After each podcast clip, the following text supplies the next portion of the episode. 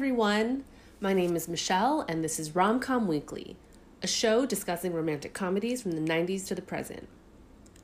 I'm a chronic rewatcher of movies, especially rom coms.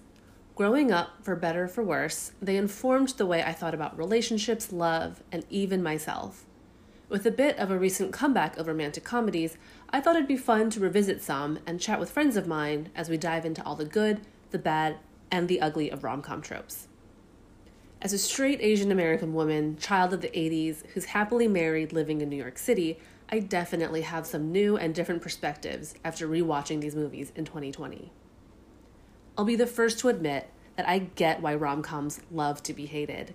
They're cheesy, they're unrealistic, they're predictable, and they're mostly stories of beautiful, straight, white people. But I love escaping into a world where two people get vulnerable and intimate with each other because at the end of the day, isn't that what we all want? We want someone to see us for who we are.